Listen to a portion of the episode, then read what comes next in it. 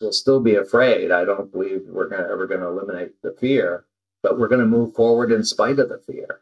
I am unwilling to give up. That I will start over from scratch as many times as it takes to get where I want to be. I want to be. You just want to make sure you will get knocked down, but just make sure you don't get knocked out, knocked out. So your only choice should be go focus on what you can control, control, control. Hi everyone and welcome to the Kara Goldin Show. Join me each week for inspiring conversations with some of the world's greatest leaders. We'll talk with founders, entrepreneurs, CEOs, and really some of the most interesting people of our time. Can't wait to get started. Let's go. Let's go. Hi, everyone. It's Kara Goldin from The Kara Goldin Show, and I'm so excited for my next guest. I have John Hagel here, who is a legend. He is the founder of Beyond Our Edge, and we're going to talk a bit about his new incredible book. Uh, that he wrote as well. But before we do that, I'm going to give you a l- brief intro on John. John is actually a fellow Marin County resident. And uh, you all know that that's where I am coming from. And he spent 40 years in Silicon Valley, has amazing experience as a management consultant at some of the biggest firms out there, really guiding a lot of CEOs and sort of the agenda that they would have going on overall. But the Deloitte Center for the Edge, if anyone is familiar with this incredible uh, place, he was actually the founder and chairman of that. Uh, really, really incredible. And John is also the author of not one book, as I am, but eight books, incredible, uh, and uh, best selling books, including his most recent book, The Journey Beyond Fear. And so you all know how I feel about fear and how I feel about knocking it down. And so we're we're definitely on the same page on on this. Uh, he's won two awards from Harvard Business Review for best articles. He's also been highlighted as a leader by amazing institutions, including the World Economic Forum, as well as Business Week. And so we are so excited to have John here. Thank you so much for coming on, John. It's a pleasure. I'm looking forward to the conversation for sure. Yeah. Absolutely. So tell me a little bit about John. Like, did you always know that you were going to be an a founder and, and sort of have the legacy that you have? Or tell me a little bit about you as a kid. No, well, as a kid, uh, I grew up in a different country every year. Um, so I had a global upbringing. Um, and uh, I was actually in a dysfunctional family. Uh, my mother had huge anger issues and she would go in tirades. And I lived most of my childhood in fear. My father retreated. He didn't want to intervene. And so I did felt like I didn't have anybody to uh, protect me or, um, and because I was in a different country every year, there was no extended family or, um, network of friends that could help. So uh, it was a challenging, uh, challenging childhood for sure. Were your parents diplomats, or what? What were your parents doing? No, my father worked for a large oil company, and he loved okay. inter- loved international work. Every year, he'd ask for a new assignment, and most years he'd get it. And so he was on the marketing side, so we weren't in the producing countries. It was largely Latin America and uh, and Europe were the two continents that grew up on. Amazing. Did you have siblings or? Uh, one sister, slightly younger than me. So yeah. Amazing. And and so how do you think that you first discovered that you wanted to help people? I mean, that is essentially what I take from your journey that you're a helper. You want to you know lead and guide and and uh, i mean obviously all of your books have really highlighted this but tell me a little like when did you really start to feel like you had a gift to be able to do this well, I was very young, and I'm not sure I felt that I had a gift. I, it was um, really driven by the fear. One of the messages I got from my mother was that my needs didn't matter at all, that all I should do is focus on addressing other people's needs, particularly her needs.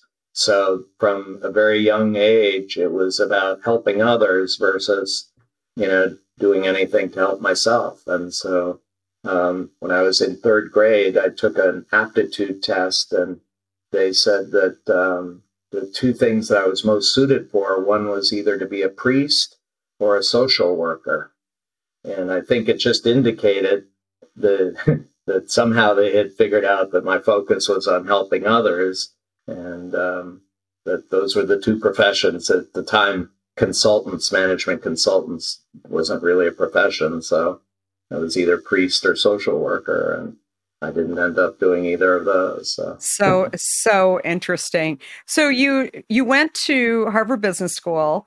You graduate and you become the chief strategy officer for Atari, that little company uh, that was just this, you know, and I mean, I don't know if it really was or not, but I view it as the, you know, kind of the the one that put gaming on the map in many ways. And what was that like?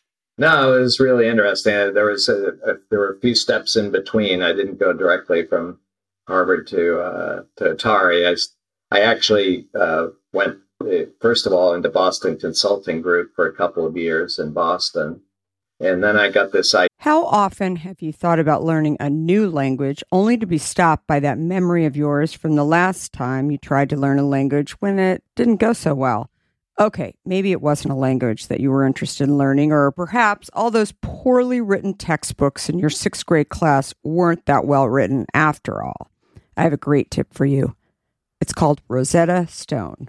Rosetta Stone is the most trusted language learning program around, available on desktop or app no matter where you choose to learn it or what platform you choose to learn on, Rosetta Stone works and it truly immerses you in the language you choose to learn, quicker and easier than you ever imagined to. Maybe you're getting ready to travel abroad this summer and you want to learn a bit of Portuguese, let's say, before your trip. Rosetta Stone can help. I know this firsthand as I did just this before traveling to Portugal last year. I learned Portuguese through Rosetta Stone, and by doing so, I not only got a better grasp of the spoken language of Portugal, but it got me very excited for the trip itself before I went. They even have a true accent feature that gives you feedback on your pronunciation as you are learning too. They've got you covered.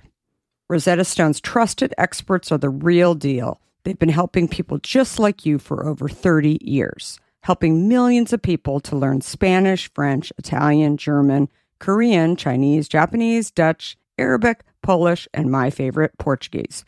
The lessons are five to 10 minutes long and include practical exercises so that you can pick up the language naturally, first with words, then phrases, then sentences.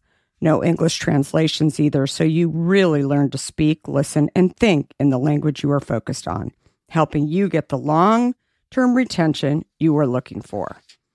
And who wouldn't want that? Don't put off learning that language. There's no better time than right now to get started.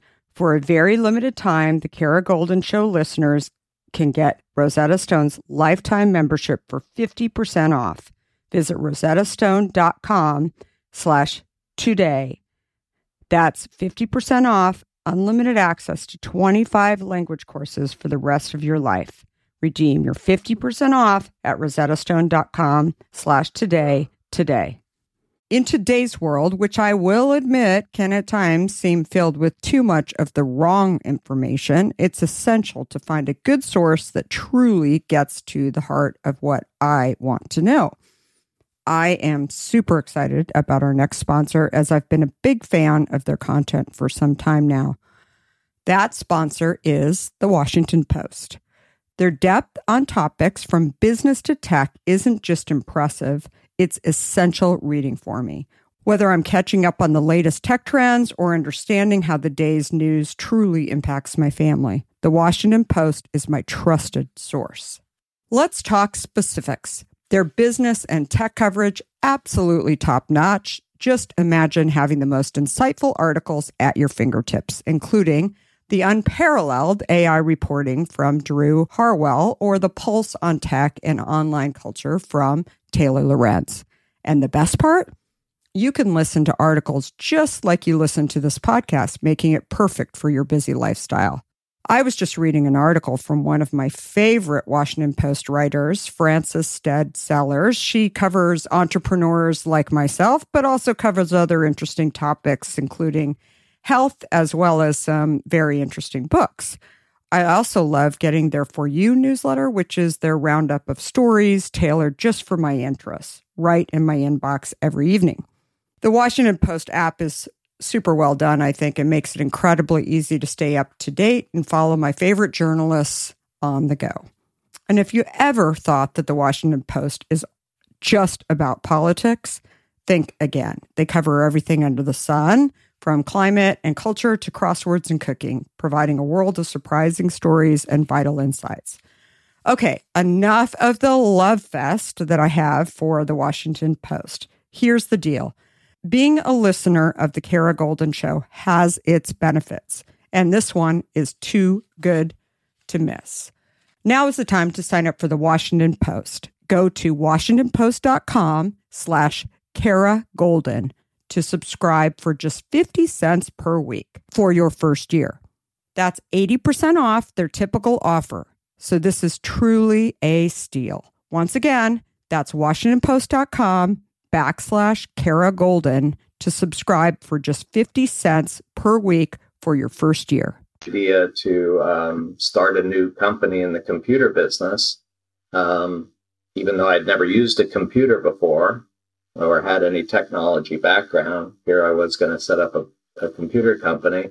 And I figured out, you know, where where else to go but Silicon Valley to start this company, a computer business. And so I came out here, I started it and built it up a couple for a couple of years and sold it off to a larger company. And then I was recruited into Atari to become the head of strategy for Atari. So it was a bit of a journey.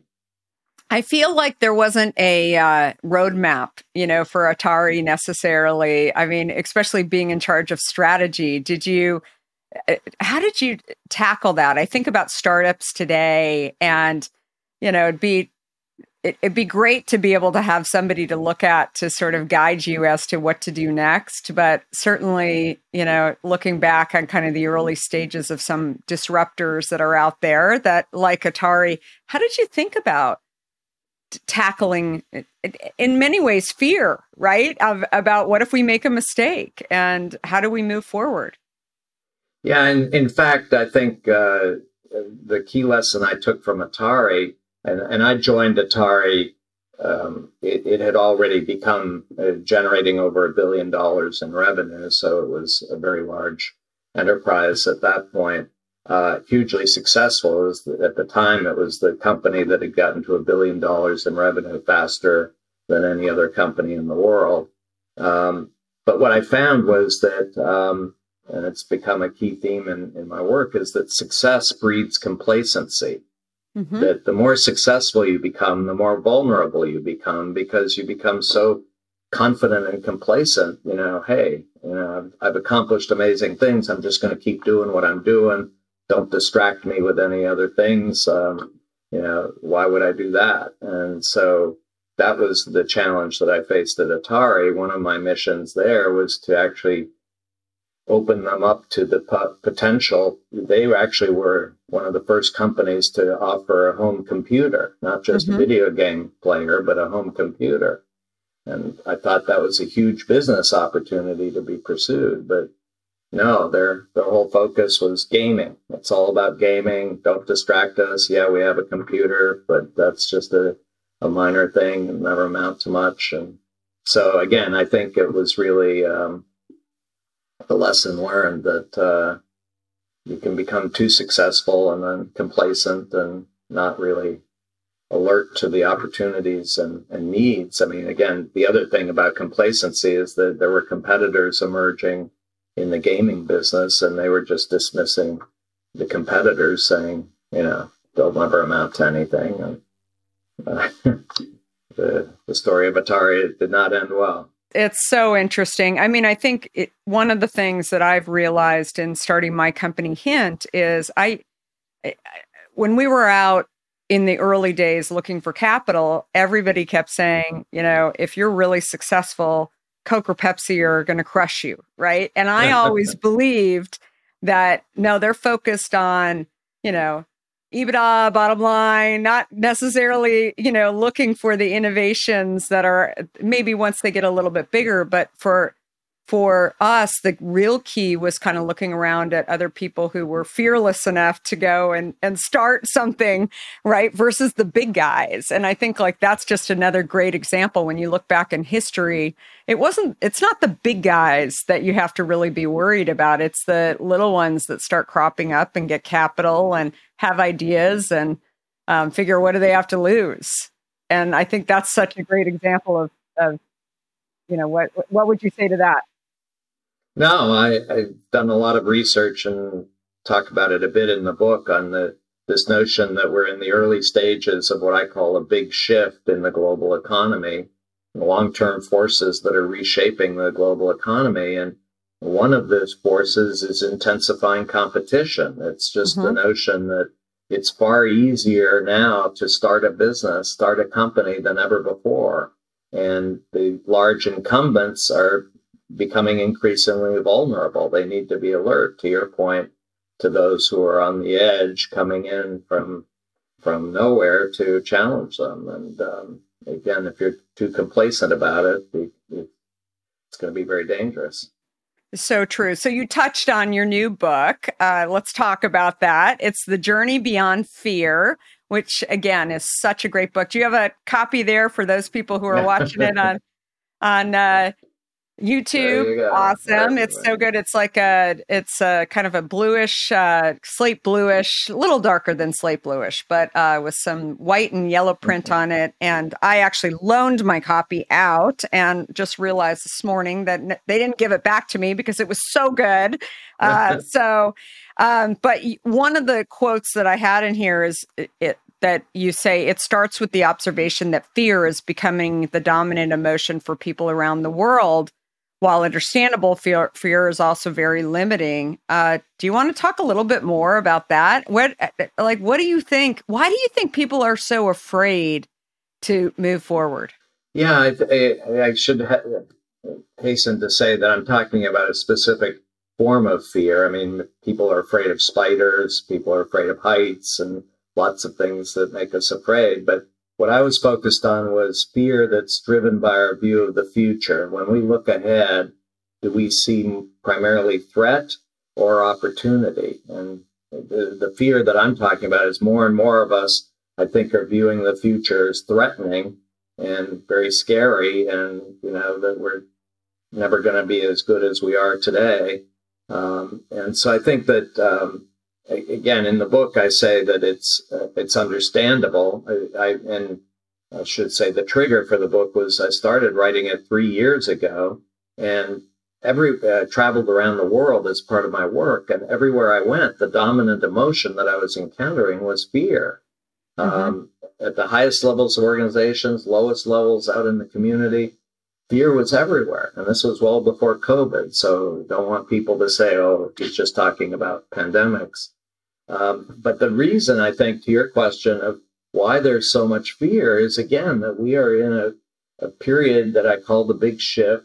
And part of it is intensifying competition for all of us as, as companies and as individuals. I mean, increasingly workers are, are saying, when's the robot going to take my job? You know, am I, mm-hmm. how long am I going to have this job? And, or when is a, a worker from a lower income country going to take my job?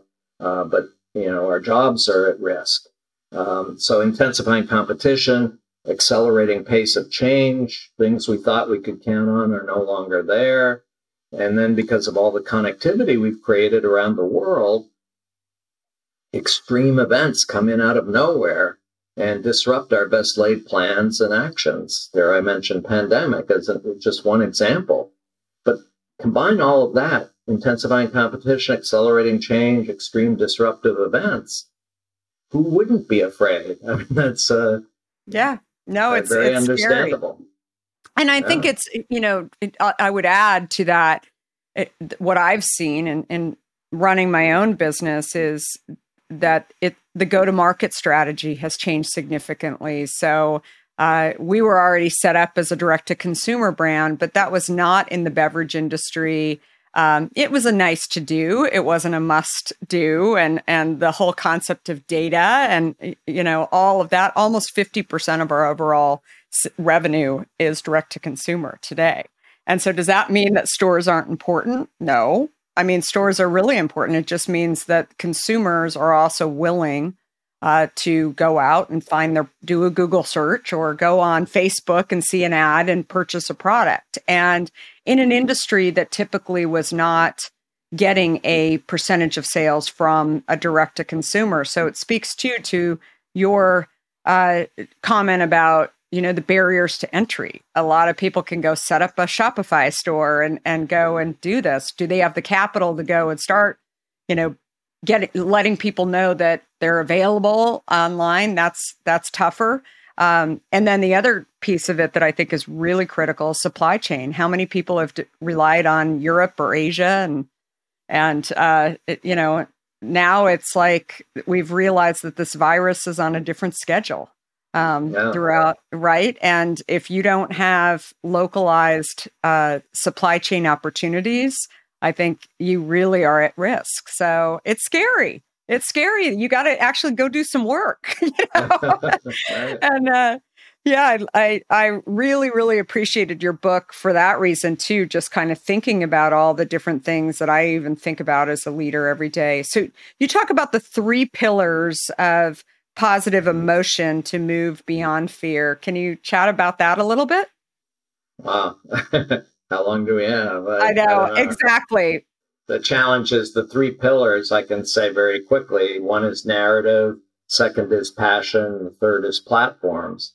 But the challenge is that I have very different meanings associated with all three of those. So people think they know what I'm saying, but they really uh, don't. And so I have to explain uh, why I think these things are so important and what, what I mean by them. So, yeah, it's, um, I can start with narratives. Um, I, I make a big distinction. Most people think narratives and stories are the same thing. Mm-hmm. Um, and I, I distinguish, uh, for me, a story is self-contained. It has a beginning, a middle, and an end to it, the end. And the story is about me, the storyteller, or it's about some other people, real or imagined. It's not about you. In contrast, for me, a narrative is open ended. There is no resolution yet. There's some kind of big threat or opportunity out in the future, not clear whether it's going to be achieved or not. And the resolution of the narrative hinges on you. It's a call to action to say your choices, your actions are going to help determine how this plays out. And again, based on my own part of my book is a personal memoir, so um, it's partly based on my own experience, but partly based on research. I've come to believe that narratives at many levels can be very powerful in helping us to overcome fear. And that's uh, what I would call opportunity based narratives, where we, we look ahead and we see some kind of opportunity that's really exciting and motivates us to move forward and call others to help in that process. And I think that we can talk. I mean, the book goes into personal narratives. I think corporate corporations can have narratives and and the passion side of it, the second one, the second pillar. Do you want to touch on that one? Again, very different. Uh, everybody talks about passion. Everybody, in my experience, has a very different meaning of what for what passion is. I'm talking about a very specific form of passion that I call the passion of the explorer. And mm-hmm. this comes from research looking at environments where there's sustained extreme performance improvement. I was looking for what could I learn from those environments. And one thing that I found was that in common across all these environments that were very diverse was the, the participants had a very specific form of passion. And this passion explorer has to do with you're committed to having increasing impact in a specific domain. You're excited about having more and more impact. And you're excited about unexpected challenges because they're an opportunity to learn faster and have even more impact. And you're also driven to connect with others. When you confront those challenges, the people mm-hmm. with this passion want to connect with others to figure out how can I get a better answer faster to have even more impact. So very powerful. Uh, I call it the uh, the fuel that will drive us in the journey beyond fear. Because once we find that passion that really excites us and motivates us to have more and more impact, you know, yes, we'll still be afraid. I don't believe we're gonna, ever going to eliminate the fear, but we're going to move forward in spite of the fear. So letting the fear ignite you and to, to move forward. Uh, yeah. And then the last one, the platform. Yeah. Platform again, everybody talks about platforms these days. We all know what platforms are. I, I make a distinction. I, I think the platforms we have today fall into two categories. One category is what I call aggregation platforms. It's all about helping facilitate short term transactions, buying and selling products, retail platforms. Uh, the other kind of platform is a social platform, which is all about helping you to connect with friends, family, a broader network of people online and have interesting uh, conversations with them. The, the platform I'm talking about is something that I don't believe it really exists yet. And it's what I call a learning platform. And here I emphasize when I talk about learning, I'm not talking about learning in the form of going to a, an online course. You know, there's Udemy, there's Coursera, all these learning uh, platforms, but mm-hmm. they're just courses sharing existing knowledge. What I'm focused on is the opportunity and need to learn in the form of creating entirely new knowledge that didn't exist before. And the only way you can do that is through action, coming together through and acting and, and learning from the results of your action. I believe there's a huge opportunity to design platforms where the primary focus of the platform is how can we help all the participants to learn faster together? And that's, I believe, going to be the accelerant that will help us to move beyond fear. Because once we found that passion, we want to connect with others so that we can learn faster and have even more impact. Absolutely. And you talk about, well, obviously, you were the founder of the center at Deloitte, the Deloitte Center for the Edge. What did you see was kind of the biggest challenge for leaders who would come in there? I mean, what was what did you think were I don't know, 70% of the people plus like came in. And what was what was the challenge that that you heard most? I, well, I think the biggest challenge was on the one side a sense that the world is changing in a profound way, but on another side the fear associated with oh my god you know that my I'm, my company's at risk my my job's at risk. Um, I, I, just can't afford to take any risk. I've got to be really uh, holding on to what made me successful in the past and continue doing that and uh, don't don't distract me with with new things and so there was on the one side interest but on the other side um, you know this fear and I believe that one of the things that one of the reasons fear is so limiting is because we can't even. Uh, uh, I'll go back to the big shift. I, I talk about mounting performance pressure of the big shift. At the same time, the big shift is creating exponentially expanding opportunity.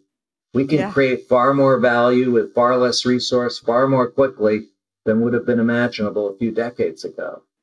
But if we're driven by fear, we can't even see those opportunities, much less have the motivation to pursue them.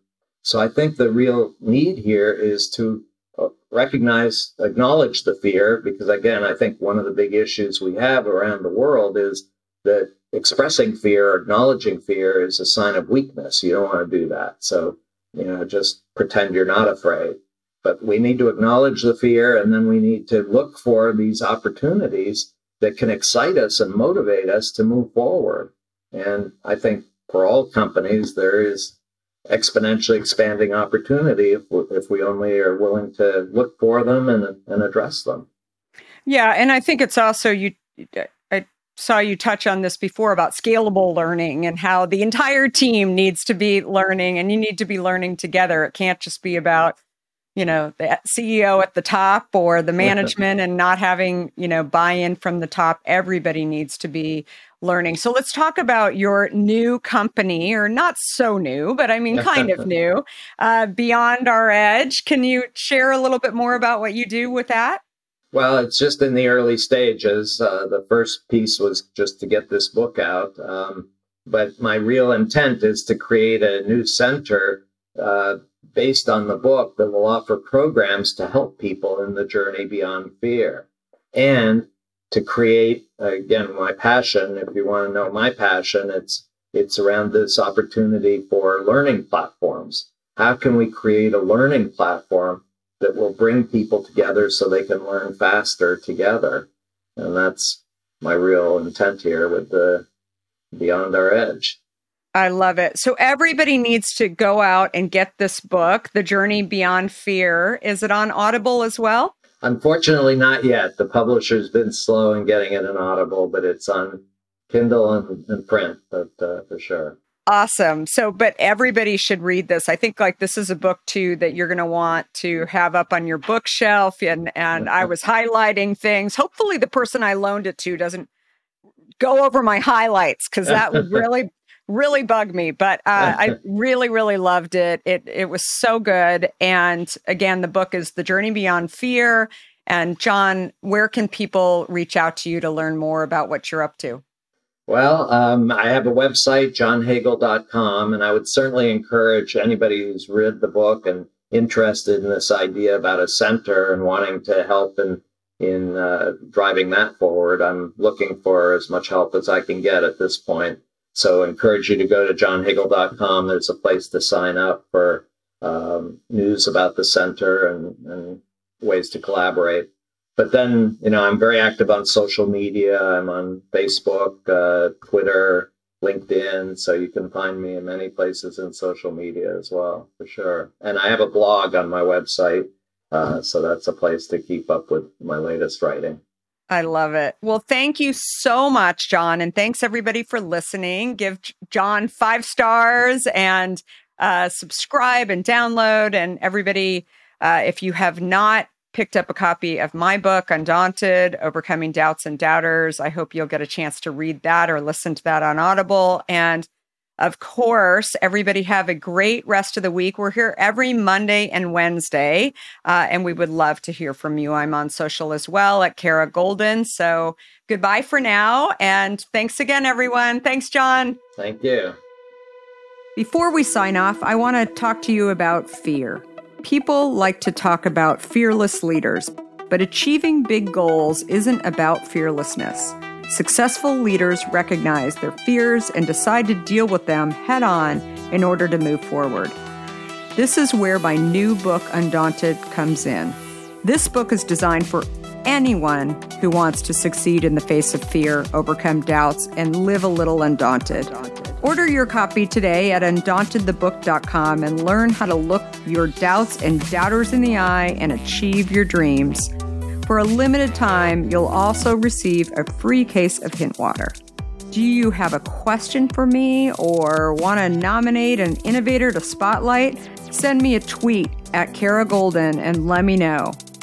And if you like what you heard, please leave me a review on Apple Podcasts. You can also follow along with me on Facebook, Instagram, Twitter, and LinkedIn at Kara Goldin. Goldin. Thanks for listening.